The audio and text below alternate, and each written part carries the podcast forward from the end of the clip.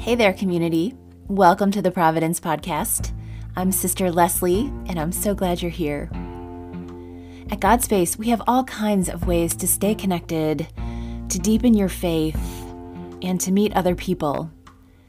You can sign up for our newsletter and stay connected at godspacecommunity.com. God Space is a ministry of the Sisters of Divine Providence of Kentucky and we hope you stay connected with us as well. So now let's get started with our scripture reading and go from there.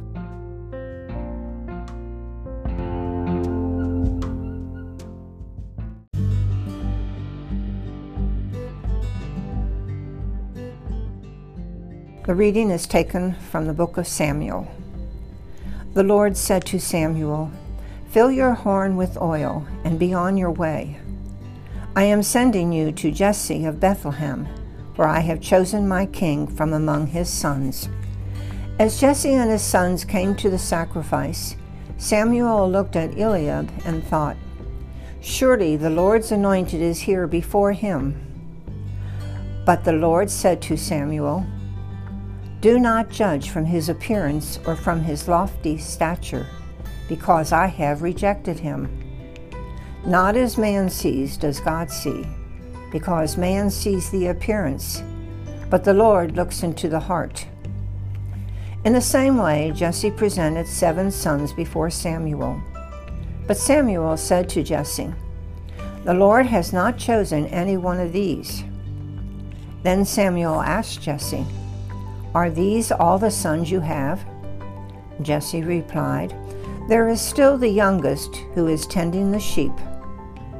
Samuel said to Jesse, Send for him. We will not begin the sacrificial banquet until he arrives here. Jesse sent and had the young man brought to them. He was ruddy, a youth, handsome to behold, and making a splendid appearance. The Lord said, There, anoint him, for this is the one. Then Samuel, with the horn of oil in hand, anointed David in the presence of his brothers. And from that day on, the Spirit of the Lord rushed upon David. The Word of the Lord. Thanks be to God.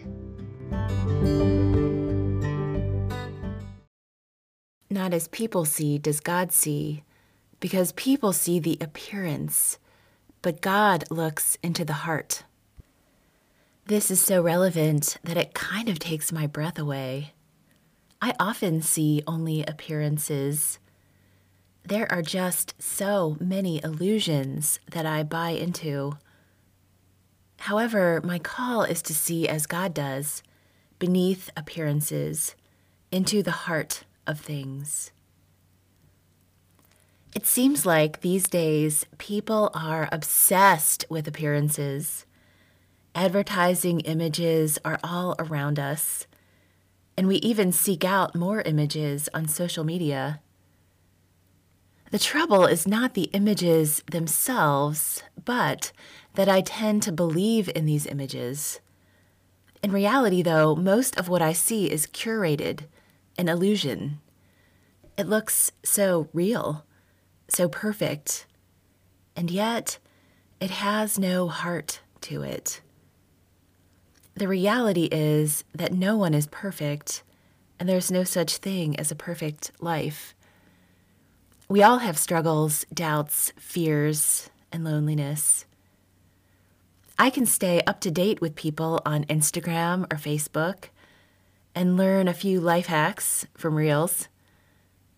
But there's nothing in there that shows me the heart of people, or myself, or God. Social media gives the impression of connection, but it really only scratches the surface.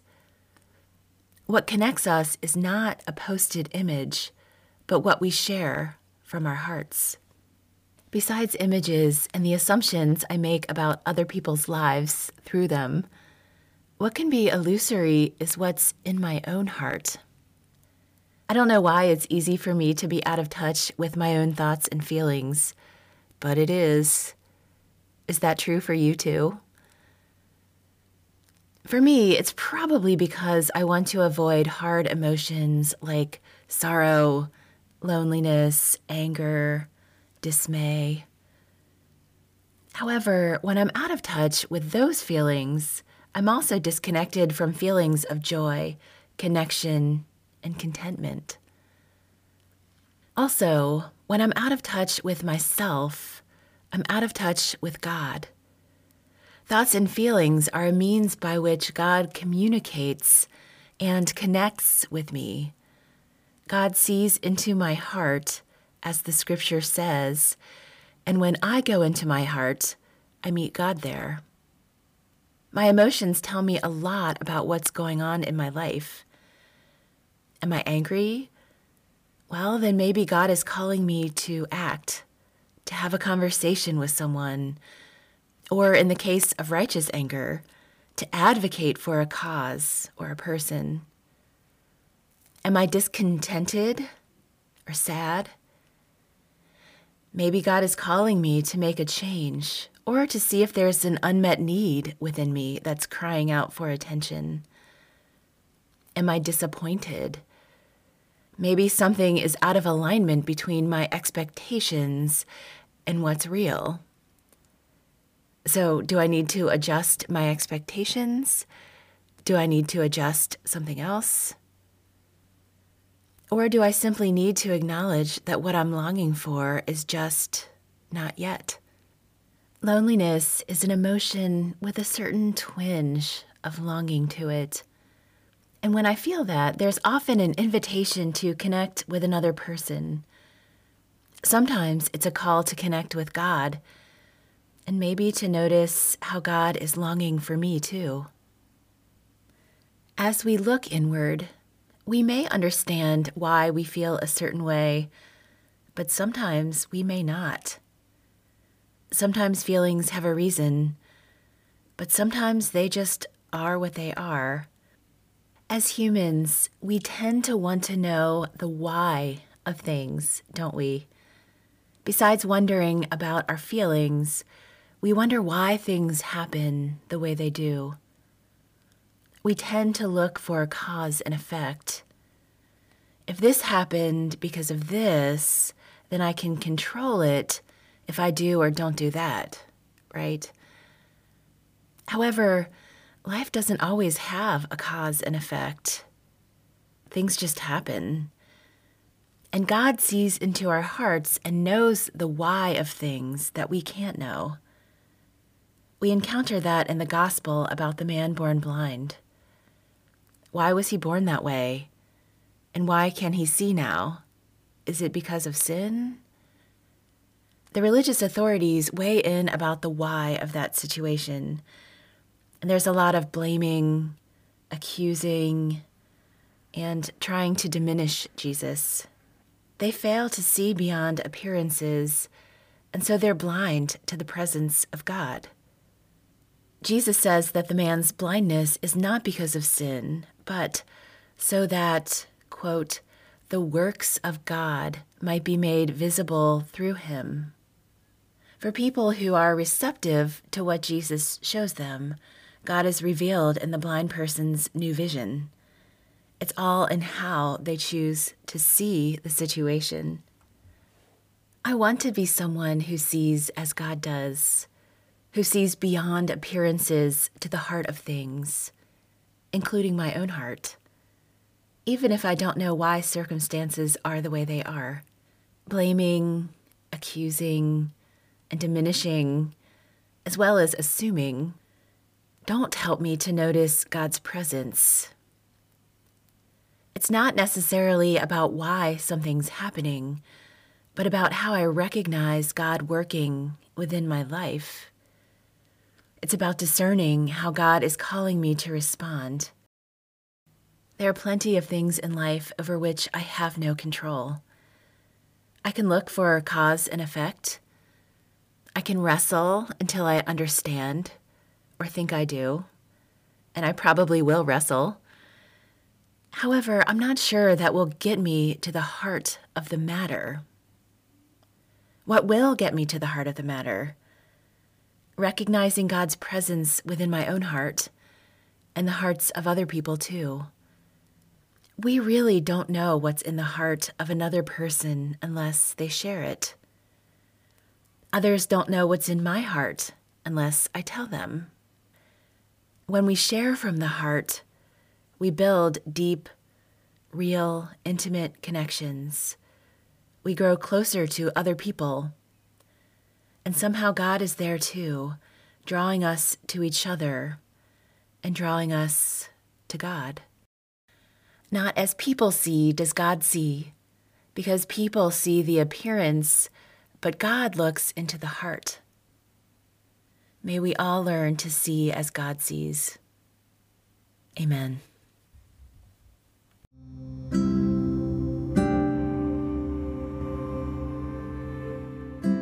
And so now let's continue our reflection. What about you? How does the constant presentation of images affect you?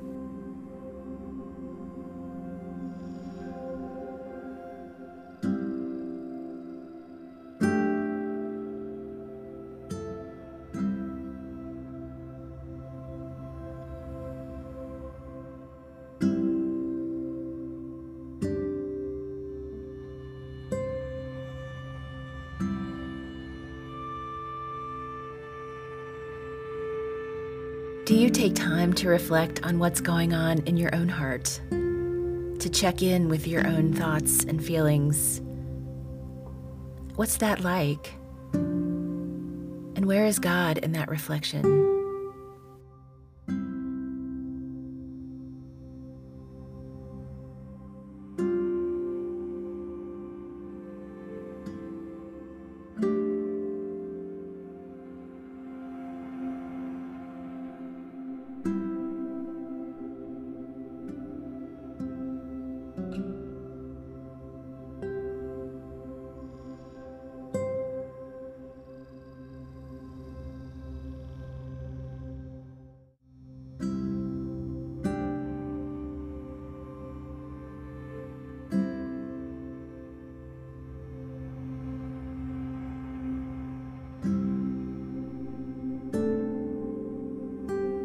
What's in your heart right now?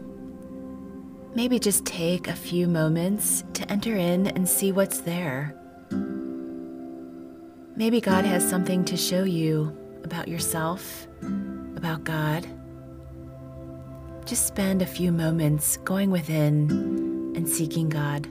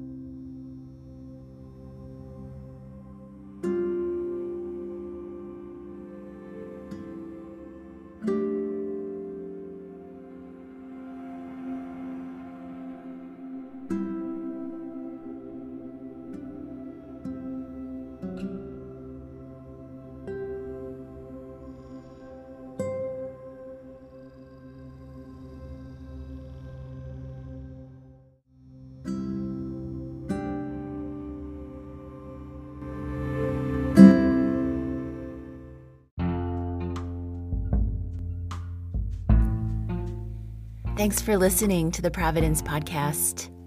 I hope you stay connected with God Space and, of course, the Sisters of Divine Providence of Kentucky as well. May you notice all the ways that God cares for you, and may we all take good care of each other. Peace.